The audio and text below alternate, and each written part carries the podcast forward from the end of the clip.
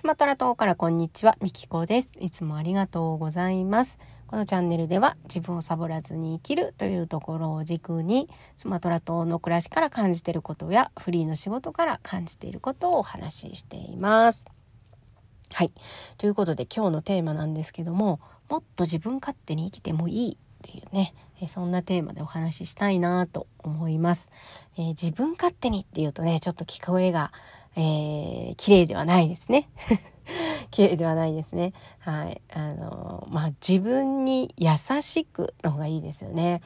うん。なんかもうちょっとこう、自分の心の声に、こう、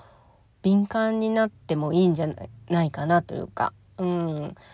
あの、日本はすごくこう、他人を優先するというか、うん、すごくこう、思いやりもあって、あの、素晴らしい文化である一方こう我慢がかかる人種でもあるなっていうのをすごく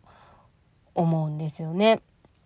なのであのもうちょっとね日本人がもうちょっと自分に優しくなったところで、えー、他人をね優先にしたり他人を思いやる文化っていうのはなくなることはないので、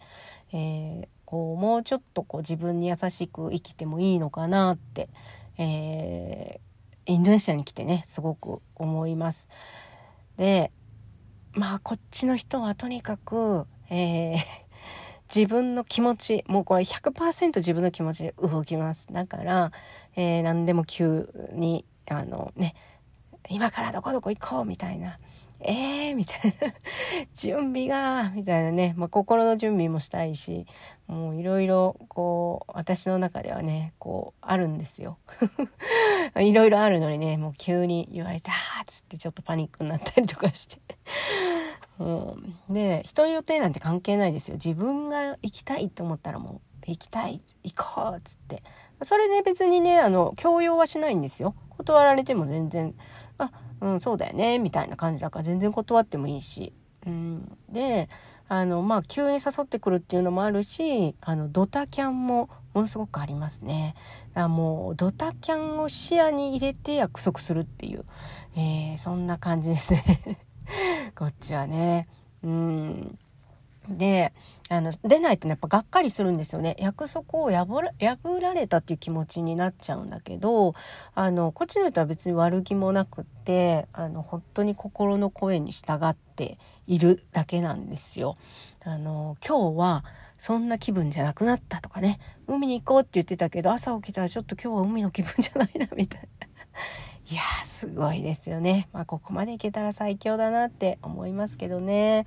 うんそうなのでまあもちろんその文化的なことであったりとか宗教的なこともあると思うので、ね、これをまるまるあの日本でね実現はできないにしろでもなんかもうちょっと緩めてこう楽に生きれるんじゃないのかなって、うん、ちょっと過去の自分にねあのインドネシア人こんなに気楽に生きてるよっつってねうん、言ってあげたいなって、うん、思いますね。で今はすごくね生きやすい時代になってきて、うん、それこそ自分に優しくしてもね、えー、結構大丈夫な感じがあの、するのでね、ちょっと緩めていってもいいのかななんてね。で、私はもうこっちに来て、もうガバガバですよ、ガバガバですよ。あの、おかげさまでね。だからね、すごく思うのは、あのー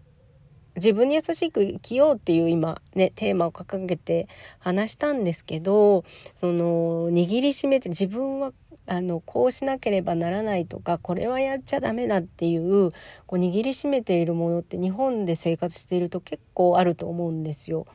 うん、だからね、あのー、そういうのは結構付き合う人今ね私は環境ごと変えちゃってるんですけど、うんあのー、そういう自分のねダメって思ってることをやってる人 とかと関わってるとこう緩まっていく。うんなんかそうするともっとこう人生楽に生きられるなーなんてね、えー、今日は思ったので、えー、収録でお話をさせていただきました。はい。ということで最後までお聴きいただきありがとうございました。